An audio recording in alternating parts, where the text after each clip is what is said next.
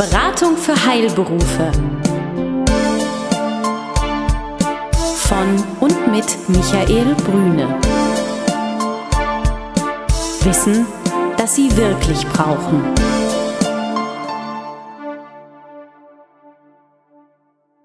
Der Bank- und Finanzexperte Michael Brüne und sein Team bieten Ärzten und Apothekern einen einmaligen Service.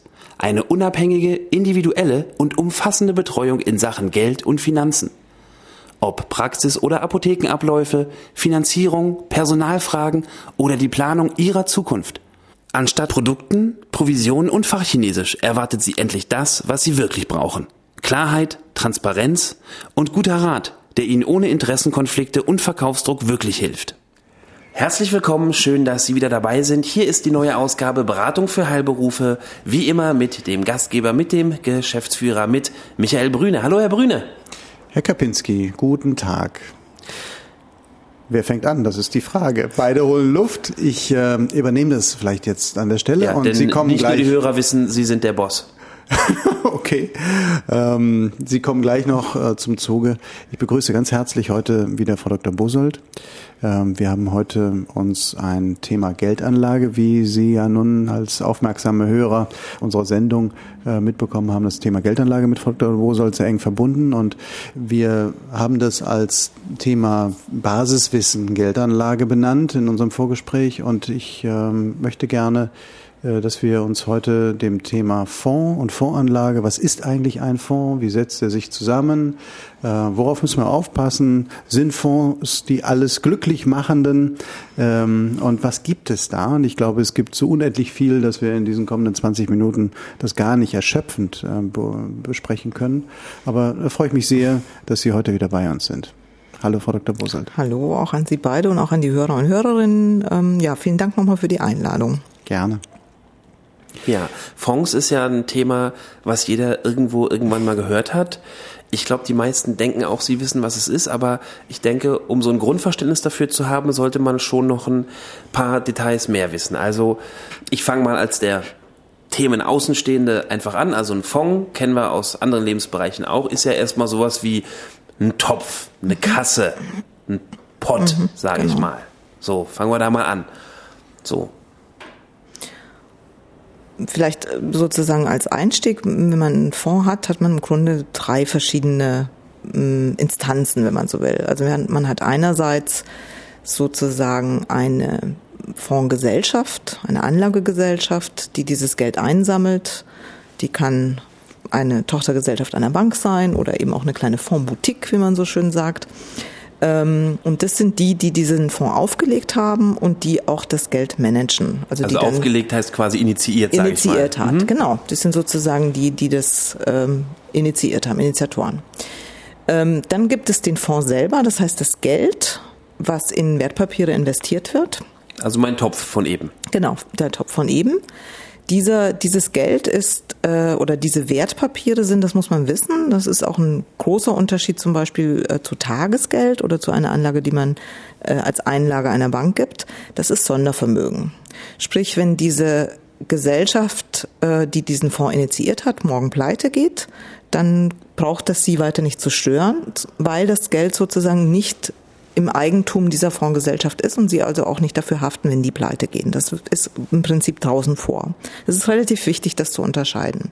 Und dann gibt es noch einen dritten Player in dem Spiel, das ist die Depotbank, die auf der sozusagen das Geld einfach gebucht wird, die die Wertpapiere hält und aufbewahrt. Das ist einfach nur die Aufbewahrungsstelle. Gut, das ist aber eigentlich nur Technik. Das ist Technik. Aber das sind eben drei verschiedene und es ist in Deutschland so, dass das eben auch die Depotbank eine andere Bank sein muss als die, die Anlagegesellschaft. Zum Thema Sondervermögen fällt mir gleich noch eine Assoziation bei den Lebensversicherungen ein, was wir in den letzten äh, Folgen ja auch hatten. Äh, das ist dann natürlich auch, das Geld wird dann nicht bei der Lebensversicherung angelegt, sondern in dem Sondervermögen das einer Fondsgesellschaft, so dass wir also eine zusätzliche Sicherung haben, trotz aller Kursrisiken. Das kommt mir gerade nur als Gedanke und das ist auch nicht ganz unwichtig, äh, nochmal in dem Zusammenhang zu betrachten. Gut, aber jetzt sagten Sie eben schon Wertpapiere. Genau. Ich fange ja wie immer ganz, ganz, ganz vorne an. Mhm. Das ist also erstmal ein Topf mit Geld, der wurde gesammelt für einen gewissen Zweck. Das müssen ja jetzt noch nicht mal zwingend Wertpapiere sein. Ich könnte ja es auch gibt, ja. Immobilien haben. Ganz genau. Oder, oder, oder. Also fangen wir erstmal so Also mit an. Es ist ein, ein Topf, der sich also ein gewisses Anlageziel oder eine Philosophie ausgesucht hat. Oder wie würden Sie es erklären? Nein, man muss grundsätzlich unterscheiden zwischen sogenannten offenen Fonds und geschlossenen Fonds. Geschlossene Fonds werden tatsächlich äh, sozusagen initiiert. Da wird zum Beispiel ähm, ein Investitionsobjekt gesucht, was weiß ich, ein großes Hochhaus in London oder auch von mir aus hier das Hotel Kempinski in Berlin, was dann damit finanziert wird. Und dann wird Geld von privaten Anlegern eingesammelt und dann wird diese Immobilie gekauft. Das gleiche kann man für ein Schiff machen oder für ein Flugzeug oder für irgendwas anderes. Also das heißt geschlossen. Das nennt man Das geschlossen man, und das, das heißt auch, man weiß, wir brauchen einen bestimmten Bestimmten Betrag An- X und genau, und Y sammeln so- und genau. den werben wir jetzt ein, den sammeln wir zusammen von Genau. allen möglichen mehr oder weniger reichen Leuten. Wenn wir den zusammen haben, dann ist halt auch das Schiff voll, dann kann Ganz man genau. auch, dann sagen die, wir nehmen zwar gerne mehr Geld, geht aber nicht, weil Genau, wir haben weil ja alles jetzt, was wir brauchen. genau. Wir führen jetzt das Projekt durch und gucken mal, ob es fliegt. Ganz genau, exakt. So. Und der wesentliche Unterschied für Sie als Anleger ist, dass Sie, wenn Sie äh, in einen geschlossenen Fonds Geld investieren, dass Sie dann rechtlich gesehen im Grunde genommen Mitunternehmer sind. Sprich, Sie, si- das ist so wie äh, dass sie Mitunternehmer sind, das heißt, sie haften mit ihrer Einlage, als wenn, wenn sozusagen diese Immobilie dann, ähm, wenn der Mieter aus, aussteigt und die Erträge nicht so kommen und so weiter, sind sie sozusagen mit in der Haftung. Das hat, das hat eben dieses, sie haben ein relativ hohes Risiko, wenn man so will. Und sie haben zum anderen, und das ist, ist aus meiner Sicht im Grunde das Problematischste an geschlossenen Fonds, sie haben keinerlei Möglichkeiten, wenn sie merken, dass diese Investition nicht so funktioniert, wie sie sich das vorgestellt haben, auszusteigen. Weil es gibt einfach keinen funktionierenden Markt dafür. Also sie müssten ja jemand finden, der ihnen diesen bestimmten Anteil, den sie da haben, abkauft und dann fängt das Problem schon an, zu welchem Preis. Genau, das heißt, ich würde dann eine Zeitungsanzeige schalten. Zum ich Beispiel. habe ein Tausendstel Ge- von von diesem Hochhaus. Wer hat da genau, Lust drauf? genau. Warum ich das verkaufen will, äh, ist ja auch egal. Genau, ja, ganz genau. Gut, Das ist relativ nur- nur- schwierig. Ein, eins muss ich noch einhaken, bei uns höflich für unterbrechen. Äh, Sie sagten gerade Haftung. Sie wollen jetzt aber nicht sagen, ich muss da noch Geld hinterherbringen, oder? In der Regel ist das ausgeschlossen. Also das ist sozusagen in den Prospekten, die da aufgelegt werden, ist diese Nachschusspflicht, nennt man das, äh, in der Regel ausgeschlossen. Äh, Das hilft ihnen aber im Zweifelsfall nicht viel, weil sie bekommen ja am Anfang häufig noch äh, Ausschüttungen. Und wo sie, wo sie auf jeden Fall haften, ist für das Geld, was sie ursprünglich mal eingelegt haben, plus für alle Ausschüttungen, die sie erhalten haben. Ach. Also wenn sie, wenn sie, wenn das drei Jahre oder vier Jahre gut läuft, sie kriegen jedes Jahr fünf, sechs, sieben Prozent und dann fängt es an schief zu gehen, dann müssen sie diese sechs, sieben Prozent, die sie am Anfang jedes Jahr erhalten haben, wieder zurückschießen. Das wissen die meisten Anleger und Anleger nicht. Sekunde, das ist die Regel oder das kann Das ist die vorkommen? Regel. Nee, nee, das kann, das kann dann vorkommen, wenn diese Investition nicht mehr funktioniert. Dann Nein, nein, nein, ich meine, wenn ich einen Anteil an einem geschlossenen Fonds, zum Beispiel hier einen Immobilienfonds wäre es ja in dem Fall, erwerbe, dann weiß ich, okay, das Geld gibst du hin, das kannst du natürlich alles verlieren. Ja, Ja. weil sich plötzlich rausstellt, da ist ein ganz dummes Loch unter Genau. dem Haus und da fällt Alles- es gerade eben mal rein. Genau. So, das verstehe ich. Wenn ich zwischendurch Rendite erwirtschaftet habe, also da hat jemand das Ja. zwei Jahre gemietet, bevor es Ganz ins Loch genau. gefallen ist, muss ich die auch zurückgeben. Ganz genau. Ist das auch der Regelfall? Das ist die Regel. Das ist die Regel. Oh, das wusste ich nicht. Okay. Also das ist sozusagen, weil, äh, weil die anfänglichen Erträge, die sie da rauskriegen, diese sogenannten Ausschüttungen, das sind keine Gewinne, sondern das sind zunächst mal so lange, bis sie 100 Prozent ihres eingezahlten Kapitals äh, zurückbekommen haben, sind das erstmal nur Rückführungen des Kapitals. Und das wollen die natürlich wieder haben, das ist ja klar. Genau, also super platt ausgedrückt, das sind in den ersten Jahren keine Gewinne, sondern mein Anfangsverlust Exakt. wird kleiner und Exakt, gen Null genau. aufgezählt. Das ist eigentlich ich nur das will. Geld, was sie denen gegeben haben, kriegen sie wieder. Sie haben, das ist auch eines der Probleme bei, bei sogenannten geschlossenen Fonds. Die laufen ja manchmal so 15, 20 Jahre, 12, 13 Jahre, sowas in der Richtung. Und ob sie überhaupt Geld damit verdient haben am Ende, das wissen sie eigentlich erst dann, wenn, wenn die Endzahlung kommt. Weil das, was sie zwischendurch bekommen haben, sind, wie gesagt, in der Regel sind weitgehend Kapital, also Einzahlungsrückzahlungen, wenn Sie so wollen. Das ist Mhm. nur Geld getauscht. Dann, nachdem wir ja auch neulich das Anlagedreieck besprochen haben, heißt also ein geschlossener Immobilienfonds ist fast schon das Maximum an nicht liquide an nicht fungibel. Exakt. Also wenn man sich, wenn man das äh, Anlagedreieck, das Geldanlagedreieck, wenn man das äh, mal für das Thema geschlossene Fonds durchspielt, dann habe ich sozusagen auf der Seite des Risikos immer ein relativ hohes Risiko, weil ich bin Mitunternehmerin. Also ich bin sozusagen im, im Eigentum.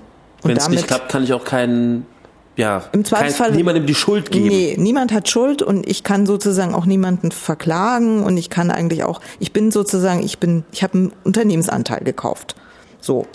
Und auf der Seite des Risikos habe ich also, würde ich sagen, relativ hohe Risiken weil ich eben einerseits dieses Miteigentum habe und weil ich andererseits natürlich auch in einem Markt drin bin, der unter Umständen risikoreich ist. Wenn ich zum Beispiel äh, ein Schiff kaufe oder einen Anteil eines Schiffes, dann bin ich natürlich sozusagen dem Auf und Ab der äh, Schifffahrt ausgesetzt. Also wird gechartert oder wird, wird viel exportiert und importiert, wird viel Waren hin und her gefahren, sind die Charterraten hoch oder nicht. Also ich bin sozusagen komplett im Konjunkturrisiko, wenn ich will, wenn mhm. ich so will. Und dann habe ich auch noch ein Einzelrisiko. Es kann ja sein, dass das mit den Schiffen super läuft, weil alle immer zu T-Shirts aus China haben wollen und so weiter, dass aber leider meine, meine Gesellschaft das nicht richtig hinkriegt, auf dieser Welle mitzuschwimmen. Mhm. Also so. Insofern würde ich sagen, dass ich beim geschlossenen Fonds immer ein relativ hohes Risiko habe, egal in was ich investiere. Ich habe auf der Seite Liquidität und Fungibilität quasi null. Ich kann da nicht raus. Ich habe keine Möglichkeit, sozusagen Verluste zu minimieren. Wenn es schlecht läuft, läuft schlecht, dann bin ich dabei. Dann will nämlich auch keiner meinen Voranteil haben, das ist klar. Und auf der Seite von der Rendite muss ich mir dann angucken, wenn ich da dann Renditen, nämlich wirklich alles, was ich eingeliked habe, alles, was ich rauskriege und das äh, sozusagen die, den, den Saldo daraus, nicht, was ich ausgeschüttet bekommen habe, ist vollkommen uninteressant. Also ob ich da fünf, sieben oder neun oder irgendwas ausgeschüttet habe, ist uninteressant. Ich muss mir angucken, was habe ich am Ende wirklich mehr, als ich vorher eingelegt habe. Und das ist meine Rendite. Und wenn ich mir diese Renditen angucke, dann kann ich bei Ausschüttung von 7, 8 Prozent, komme ich vielleicht auf eine durchschnittliche Rendite von 4, 4,5, 5. Und dann kann ich mir überlegen, für so eine lange Laufzeit, für das große Risiko, dass ich nicht handeln kann unterwegs und für das Risiko, dass ich als Mitunternehmerin und als Marktteilnehmerin trotzdem habe, ist das eigentlich eine angemessene Rendite? Das kann ich mir dann nochmal überlegen. Ein großer Wechsel auf die Zukunft ist es, ein solcher, es kann total solcher, super laufen, mhm. aber ich muss wissen, dass es jetzt kein risikoloses Geschäft ist. Ja, genau. Sondern es ist ein relativ hochkarätiges Risiko, was ich da drin habe. Das ist etwas, was Sie in dieser Skalierung der Vermögensaufstellung wahrscheinlich eher unterrepräsentieren, wo sie nicht sagen, das sollte jetzt der Hauptteil deiner Geldanlagen ausmachen, ähm, sondern das ist ein kleinerer Teil, wo man sagt, ja. ich will, möchte mich diversifizieren, aus steuerlichen und sonstigen Gründen war es ja in der Vergangenheit zumindest ganz interessant, sich mit einem solchen Thema zu verbinden, heute auch nicht mehr also, wirklich sagen wir mal so, ich bin, wenn, wenn jemand äh, sozusagen überzeugt ist davon und äh, das einfach toll findet in Schifffahrt oder mhm. das dem auch einleuchtet, mhm. dann finde ich, kann man das ja durchaus machen. Ich, was ich nur wahnsinnig wichtig finde, ist bei diesen Geschichten ist, dass ich als Anleger, Anlegerin wissen muss, was ich tue. Mhm. Also die, das ist so ähnlich wie das mit dem Festgeld. Das Risiko von, von geschlossenen Fonds, von Schiffsanlagen oder auch geschlossenen Immobilienfonds wird regelmäßig unterschätzt. Übrigens, äh, für Filme gibt es sowas ja auch. Für Filme gab es das, ja. ja ich genau. glaube, der letzte, Medienfonds. ich oute mich, ich glaube, der letzte Rembo-Teil wurde so finanziert, genau. aber das nur am Rande. Ja. Ähm, jetzt ist es natürlich so, ne, Herr Brüne, kleiner Disclaimer an der Stelle, äh, weder können noch wollen noch äh, dürfen wir hier die Hörer proaktiv Anlage beraten, schon klar. Aber mich wird nach dem, was Sie gerade sagen und was ich verstanden habe, schon interessieren, ja, gibt es denn überhaupt einen Grund, in so einen geschlossenen Fonds reinzugehen? Ähm, gibt es, wenn man sozusagen ähm, aus Diversifikationsgründen wie das heißt, ich habe alles schon. Ich, ich habe hab schon alles Minen, schon, ich habe schon Gold, ich habe Häuser, ich habe. Aber ich, Nein. also ich muss ganz ehrlich sagen, ich finde, dass ich habe mir sehr, sehr, sehr viele äh, Prospekte angeguckt und habe sehr viele von diesen Anlagen auch schon bewertet. Und wenn ich dann einfach gucke, ähm, wenn ich mir die Risiken wirklich klar mache, wenn ich mir klar mache, ich kann unterwegs nichts machen, ich kann da nicht raus und kann sagen, minus 20 Prozent reicht, ich, weil ich nicht handeln kann. Und wenn ich mir dann auf der Gegenseite äh, sozusagen die prospektierten Renditen angucke, dann finde ich das in aller Regel zu schlecht.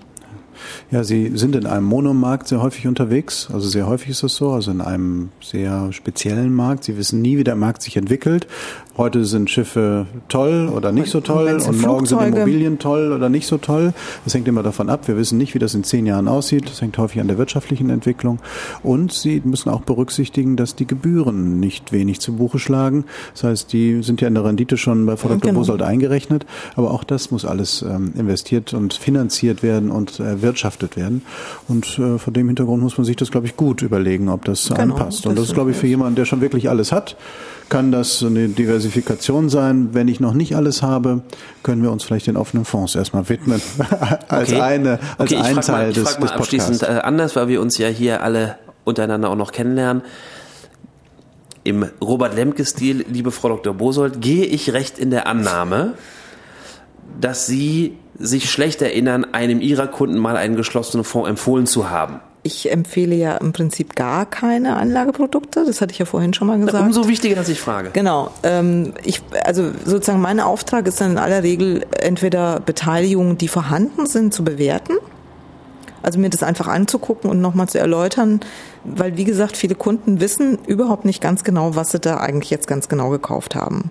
Und da nochmal zu, zu analysieren zu sagen, okay, Risikorendite-Profil sieht so und so aus wenn alles total gut läuft, hast du maximal die Chance auf eine Rendite von X, damit ich das schon mal weiß. Mhm. Worst Case kann das und das passieren. Kannst du das vertragen mit deinem Vermögen? Gut, wobei im Zweifel der Worst Case so. leichter rauszukriegen ist als der Best Case. Genau, der Worst Case ist immer ein bisschen einfacher rauszukriegen, das stimmt. So, und äh, das ist sozusagen die eine Leistung, die ich erbringe und die andere Leistung ist, dass eben äh, Kunden mit Prospekten kommen und sagen, meine Bank X hat mir das und das äh, empfohlen, guck dir doch das mal an. Und dann gucke ich mir das an und mache eben das, was ich eben auch gesagt habe in der Auswertung sage, ich weiß auch nicht, es kann sein, dass Schiffe ganz toll ist, dass das, das der Markt, das Marktsegment in den nächsten 20 Jahren ist, was am meisten boomt. Kann sein, weiß ich nicht. Aber wenn ich mir jetzt den Prospekt angucke, hast du folgende Situation. Hm. Und jetzt kannst du dir überlegen, passt diese Rendite, die du da erwirtschaften kannst, zusammen mit deiner, mit deinem Anlagehorizont, mit der, mit der Frage, ich kann unterwegs nichts machen und wenn da, was für eine Rendite kommt am Ende raus und passt diese Rendite zu diesem Gesamtpaket dazu. Okay. Und wenn man sich das eben genauer anguckt, dann denkt man häufig, so richtig passend tut das nicht. Mhm. Also würde mir was Besseres einfallen sehr interessante Gedanken zu dem Thema geschlossene Fonds. Ähm, jetzt haben aber viele Heilberufler, Freiberufler und Gutverdienende diese ähm, Fonds äh, zum Thema Medien, zum Thema Schiffe, zum Thema Immobilien, insbesondere weltweit, ja in ihren Depots in Anführungsstrichen mhm. Oder zumindestens gekauft. Damals war ja das Thema Steueranreiz, mhm. Steuerverlagerung, Steuerverschiebung, steuerliche Effekte war ja ein großes Thema. Das ist mittlerweile ja weitgehend vom Tisch oder eigentlich äh, durchgängig vom Tisch bis auf die Schiffe. Aber was würden Sie jemandem empfehlen, der momentan diese Fonds in welcher Größenordnung auch immer in seinem Depot hat und sagt, oh, jetzt habe ich aber da was, äh, was ich vielleicht gar nicht mehr will, was ich am liebsten mir abschütteln würde. Geht das so einfach? Was sollte er tun? Mm, das das geht nicht so einfach, weil es eben, ich hatte es vorhin ja gesagt, das sind mhm. unternehmerische An, also unternehmerische Beteiligungen und ein Teil von einem Unternehmen zu verkaufen ist immer schwierig, weil mhm. sie einfach ich wollte gerade schon fragen, hat man die denn überhaupt im Depot? Nee, die haben sie nur so. Weil Sie sagten im Depot haben. Ich dachte, ja, die sind doch in Anführungsstrichen. Ja, ja, im Portfolio ja. sozusagen. Okay, Portfolio. ich habe es nur nicht. Pardon. Also ist es, ist es sozusagen, weil es unternehmerische Beteiligungen sind, ist es schwierig, die zu verkaufen weil sie ja schon das Problem der Preisfindung haben. Sie haben ja keine Börse, die ihnen sagt, wenn sie heute eine Aktie haben von Daimler oder was, sie wissen jeden Tag, was die wert ist, weil mhm. es einen Börsenhandel dazu gibt. Das ist in diesem Bereich eben nicht so. Es gibt Zweitmärkte, also Zweitmarktplattformen, auf denen man versuchen kann, das zu verkaufen, aber dann muss halt sich jemand finden, der das kauft der zufälligerweise genau dieses Schiff haben will und dann müssen sie sich noch auf den Preis einigen. Und das ist äh, so schwierig, dass das eigentlich nicht, nicht wirklich praktikabel ist. Und wenn der Fonds gut läuft, halten sie den. Genau. Und wenn er nicht gut läuft, ist der Preis so schlecht, dass man es dann eh dass lässt. auch ja. lassen kann, mhm. genau. Insofern ist meine Empfehlung oder gehe ich damit so um, dass man äh, sich sehr deutlich macht, also dass man einfach wirklich nochmal eine Risikoanalyse fährt, also dass man sich klar macht, was habe ich denn jetzt eigentlich für Beteiligungen drin und was kann mir denn da jetzt schlimmstenfalls noch passieren? Also was sind die Worst Cases für diese Beteiligung und was heißt das dann für mein Gesamtportfolio? Also dass ich mir einfach nochmal wirklich klar mache, äh, welches, wie, wie ist eigentlich die Risikosituation? Ähm, das ist die eine Seite und in aller Regel ist es so, dass man äh, sozusagen häufig laufen die ja auch einigermaßen passabel. Das heißt, man hat jetzt nicht so einen wahnsinnigen Handlungsbedarf. Ähm, wenn sie nicht laufen, kann man eh nichts machen, dann muss man es einfach ausbuchen. Dann muss man eben das realisieren, dass man es ausbucht, dass man nicht den Nominalwert da immer noch rumstehen hat und ich denkt, bin wieder genau man. geistig ausbuchen ist gemeint. Geistig ausbuchen, genau. Und de- der zweite Step ist, dass man sozusagen, also in aller Regel würde ich dann äh, dazu tendieren zu sagen, dass man solche Positionen nicht unbedingt aufstockt. Eben aus dem Grund, weil ich, weil ich sozusagen mir weil das Risikorenditeprofil eben sozusagen so ist, wie es ist und weil ich in so einem Gesamtportfolio nicht unbedingt noch mehr von diesen Risiken drin haben will. Also tendenziell keine Neuengagements in dem Bereich. Was ich wichtig finde, und darum möchte ich es nochmal betonen, ist wirklich diese Herausgabe im, im, im Bereich der Insolvenz oder Zahlungsunfähigkeit eines solchen Fonds, Herausgabe der äh, vereinnahmten Ausschüttungen. Ja. Äh, denn das ist ein finanzielles Risiko, was sich in den nächsten Jahren durchaus ergeben kann und für das man Vorsorge treffen sollte. Und das in einem solchen Risikocheck äh, Mhm, nochmal mit berücksichtigt zu bekommen, ist, glaube ich, sehr gut. Mhm. Ja, ich glaube, unsere Zeit ist schon wieder vorbei. Das Thema offene Fonds, ähm, spannendes Thema in dem Bereich Finanz-ABC, haben wir heute nicht beleuchten können. Das kommt beim nächsten Mal oder in einem der nächsten Male. Ich mich wieder sehr freue, mit Ihnen, Herr Kapinski, und mit Ihnen, Frau Dr. Bosold, ins Gespräch zu gehen. Und herzliche Grüße an alle, die uns zuhören. Auf bald, Michael Brüne. Ich bin André Kapinski. Und Birgit Bosold. Auf Wiederhören. Tschüss. Besuchen Sie uns im Web. Mehr Informationen finden Sie unter www.beratung-heilberufe.de